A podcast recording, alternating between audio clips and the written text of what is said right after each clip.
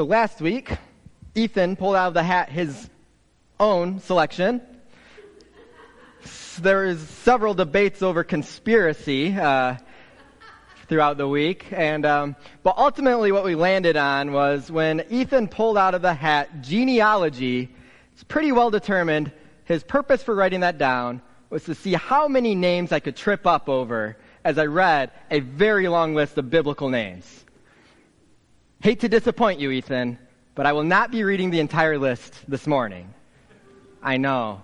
A collective groan from everyone who really wanted to sit through all those names. That's just it, though, isn't it? I mean, we crack open our Bibles. We know this is the true, inspired, living Word of God. And we get so excited. And maybe you can think back to when you were younger in the faith and you were just on fire for God and go, you know, I heard a lot of good stuff is in here, but especially uh, I'm curious about the New Testament. So you're flipping through. Say, I wonder how it's going to start. It's all about Jesus. So uh, you start to imagine, right, how the first chapter of the first book of the New Testament would begin. And you start to think about it. It would be God was silent for 400 years. And then, ba ba ba, Jesus Christ was born. Miracles, intrigue, betrayal. It's all here. The story of a man, nay, not just any man, but a God who changed everything. So you finally find your and go, let's go, here we are. This is the genealogy of Jesus the Messiah, the son of David, the son of Abraham. Okay. Abraham was the father of Isaac. Isaac, the father of Jacob. Jacob, the father of Judah and his brothers. Judah, the father of Perez and Zerah, whose mother was Tamar. Perez, the father of Hezron. Hezron, the father of Ram. Ram, the father of Amminadab. Amminadab, the father of Nahshon. Nahshon, the father of Salmon. Salmon? Salmon? and you go, what in the world? And you just, and then you flip the page and you go, it just keeps going. And this is how the New Testament begins. Do you remember, if you've been journeying with us, three weeks ago when we looked at the Beatitudes, and we talked about how Jesus began the most famous message of all time in a deeply compelling way? Matthew that's found in Matthew. Matthew wrote that. Matthew walked with Jesus. He knew about compelling beginnings. And then we read the beginning of his book, and this is how it begins. And at least to us, it doesn't seem all that exciting at first glance, does it? Except, hey, it's the true, living, active Word of God. And while seeming boring on the surface, beginning with the genealogy of Jesus was completely appropriate and even engaging, especially to his first audience, but also to us. And this is why. We're going to talk about that today. Why is this so exciting? Why is this important? Why and what can we learn from this? Now, if you've ever read your Bible, you know that this is not the first genealogy. In fact, the Old Testament is littered with genealogies. There's a lot of them, and they always communicate multiple layers to the reader. Genealogy itself is actually a pretty interesting word. It's Greek for Genesis. How about that? Genesis, which we know means beginning, origin, birth. Genesis, genealogy, which implies this is a book of beginnings. So, what we're already finding is just like the Bible begins with Genesis, a beginning, Matthew 1 also begins with Genesis, genealogy, a beginning. The beginning of the arrival of Jesus the Messiah coming to earth. Now, we also know it's not Jesus' beginning because he was with God in the beginning, right? Uh, thank you, John 1. He has always been because God has always been, and Jesus is one part of the triune God. But it is the beginning of Jesus putting on human flesh. And so the genealogy of Matthew directly connects us to the very beginning of our guide for life. What else do genealogies do? Now, if any of you have taken up the hobby, I know my, my mom has done a lot of research into our family tree, which is really fascinating who you learn you're connected to and all these cool names and different paths through life, right? They trace our family trees. But also, in the Bible, they help us follow priestly and royal lines throughout Israel's history. Now, if you had a hard time getting through Matthew 1, I implore you to check out First Chronicles. The first nine chapters are genealogy. All right, it's called Chronicles because it exists to give us this history, but it's rich. You see, genealogies, they play an important role, a really important role, as part of God's true and transforming written word. Biblical genealogies ground us in God's true story.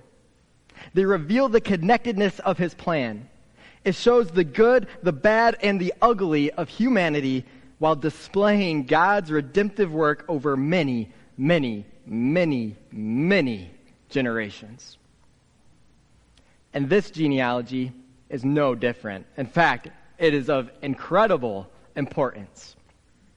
See, Matthew tells us from the get go what is so important about this particular genealogy. The very first verse says, This is the genealogy of who? Jesus the Messiah, the son of David, the son of Abraham.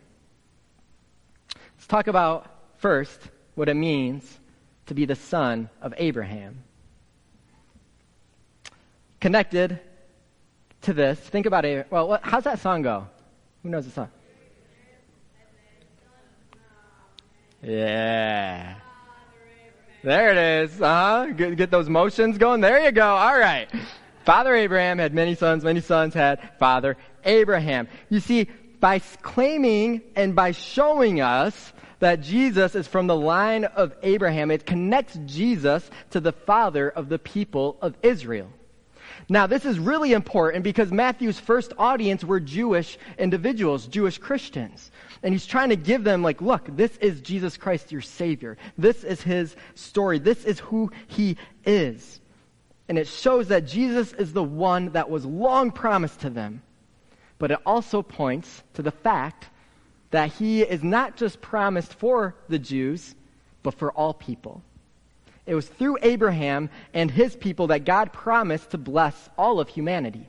We remember this from Genesis 12, when the Lord had said to Abram, that was Abraham before God called him Abraham, Go from your country, your people, and your father's household to the land that I will show you. I will make you into a great nation. I will bless you. I will make your name great, and you will be a blessing. I'll bless those who bless you, and whoever curses you, I will curse. And the key one for us this morning all peoples on earth will be blessed through you. God blesses all people through Abraham by way of Jesus Christ and his redemptive work. And so at the very beginning of this account, we see Jesus is linked to Abraham. And Matthew is validating both Jew- Jesus' Jewish lineage to his original audience while also bringing the reader's attention back to the promise of God's rescue plan for the entire world. Which connects us to the second key figure of Jesus' lineage mentioned in 1 1. It says the genealogy of Jesus, the Messiah, the son of David. Now, did you notice that Abraham was born before, well before David, and yet son of David is mentioned before son of Abraham? That's because Jesus being a descendant of David, this is a major focus of Matthew's entire gospel. In fact, he uses the term son of David 10 times.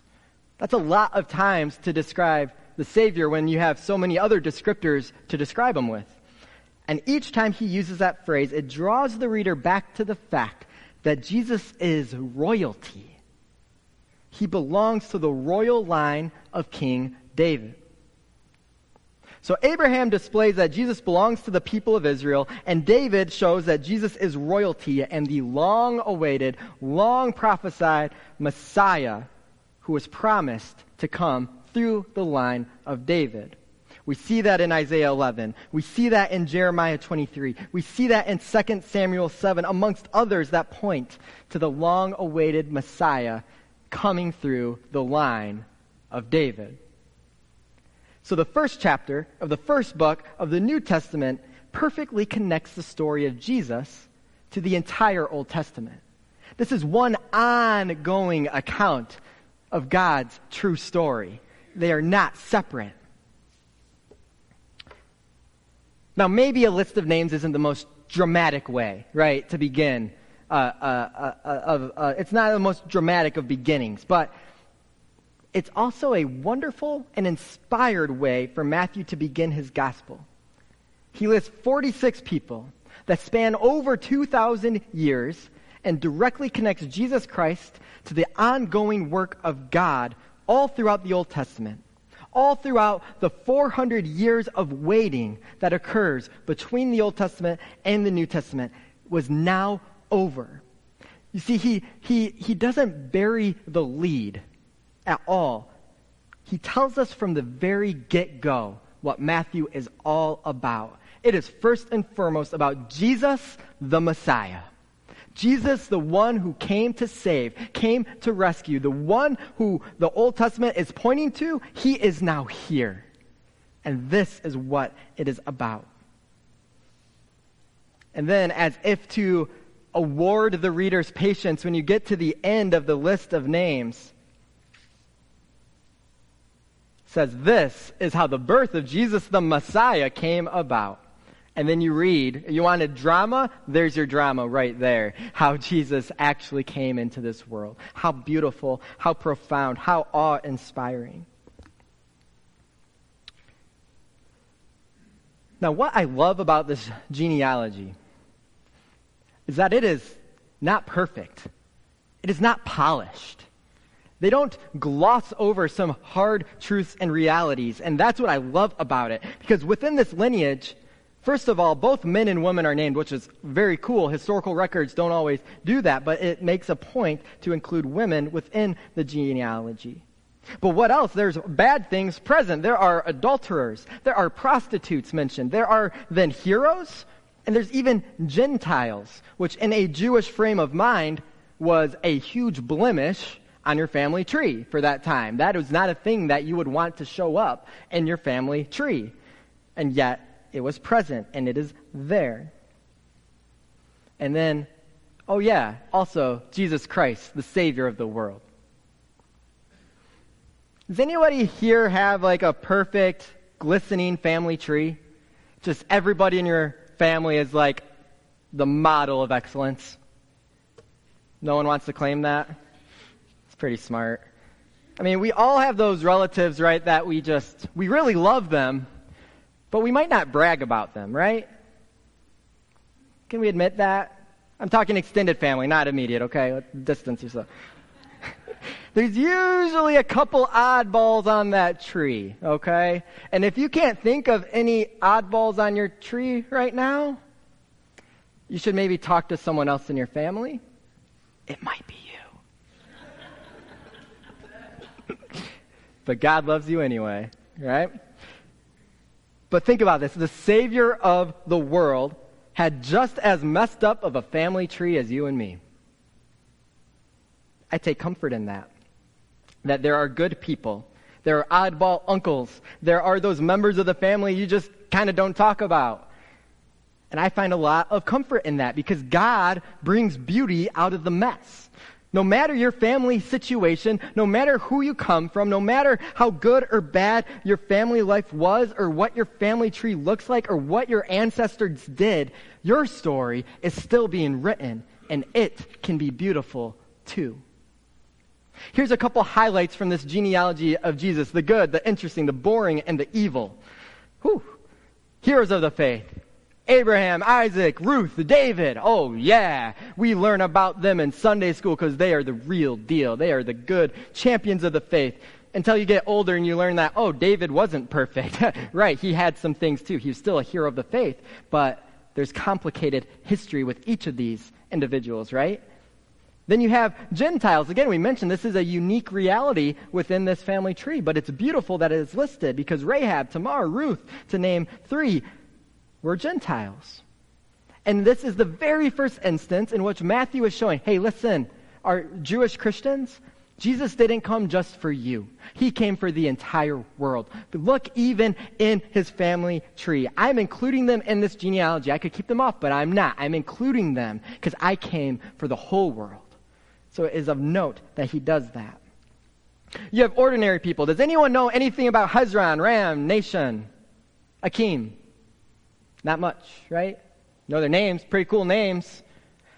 I'm just like to assume they're pretty ordinary people. Maybe they were faithful, maybe they were terrible, or maybe they just kind of had a good average life. And yet they are listed in the lineage of Jesus. How cool is that?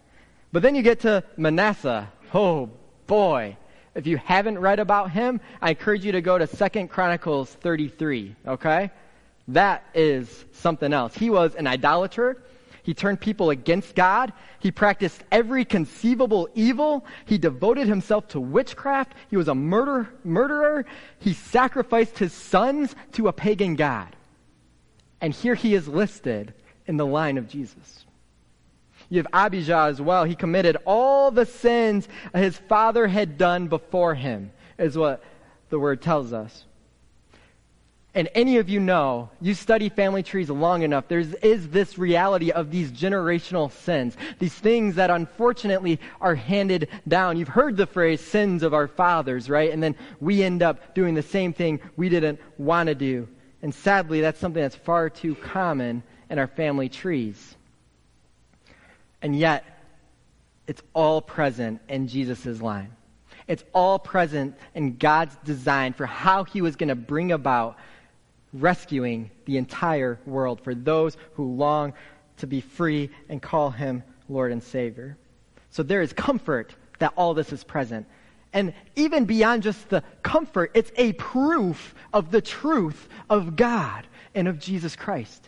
Think about it. If you are writing a story, if you are creating a story out of your mind and your creativity in thin air, like some suggest the Bible is, which it's not, but some suggest it is. Wouldn't you want the Savior of the world to come from the most pristine, the most noble, the most beautiful, and, and perfect family tree? It would only make sense that your hero stood far and above the rest.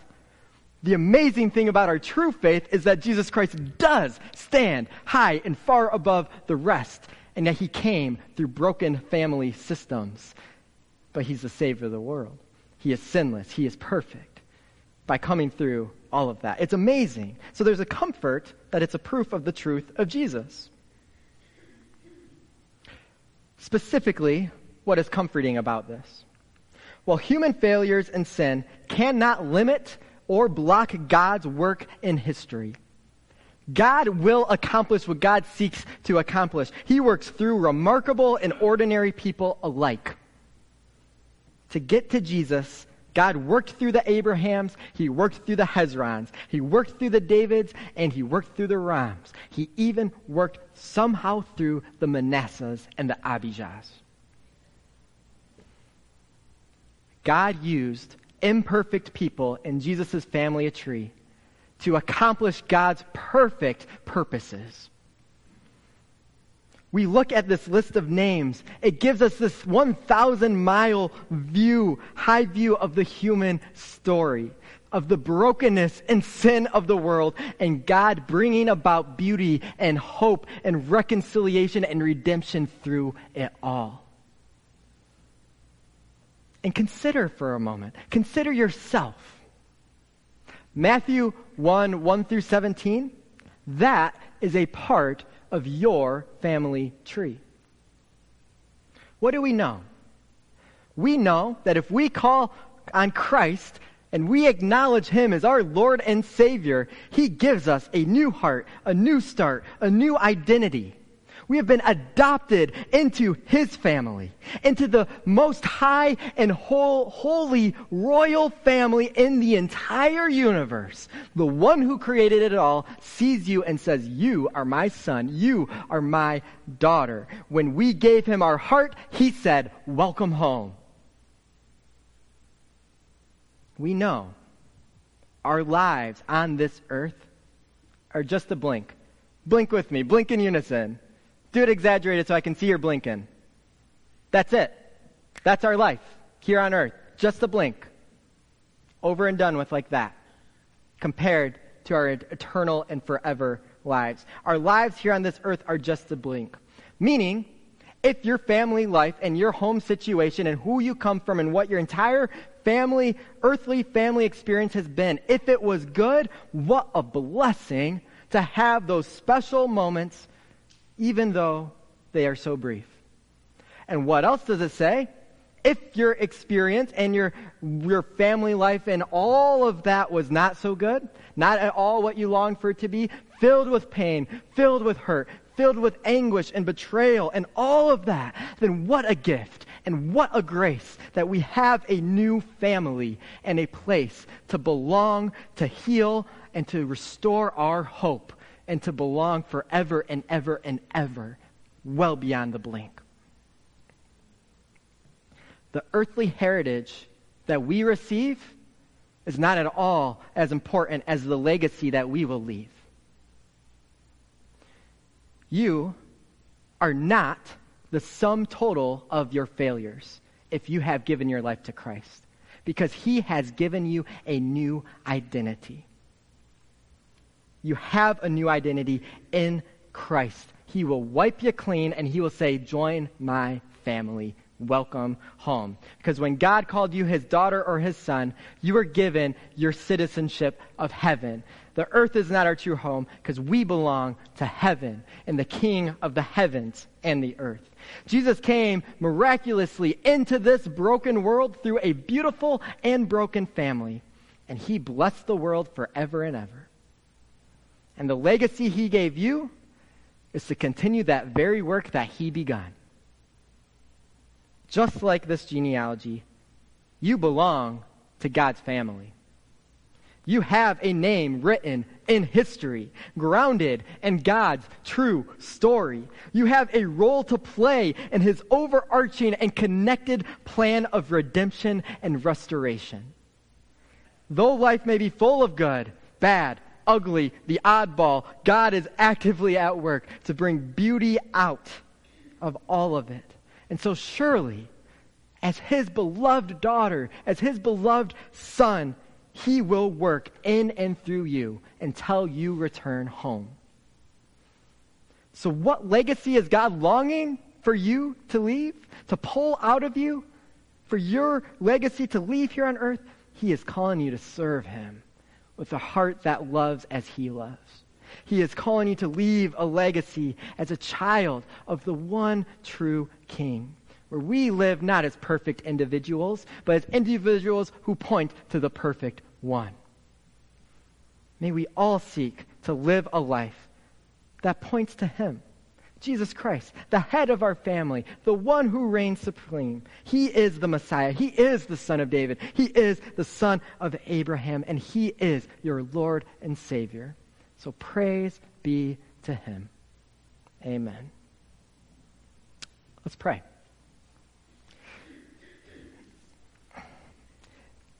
God, we thank you for this family that you invite us to join, invite us to be a part of. God, we believe the work that you accomplished on the cross and with the empty tomb points directly to your power over all. For you are the creator God of the universe and everything in it. You reign over all and you hold all things together. And when sin entered this world, you said, I will make a way back to me.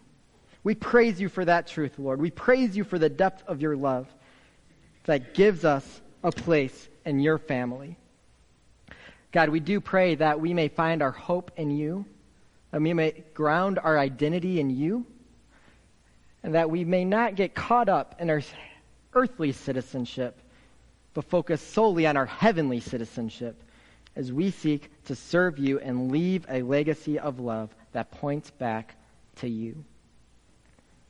So, God, we join our voices, we join our hearts with the angels in heaven that are singing your good news over and over and over. Holy is the Lord Almighty, who was and is and is to come. We praise you for that truth, God. It's in Jesus' name we pray. Amen.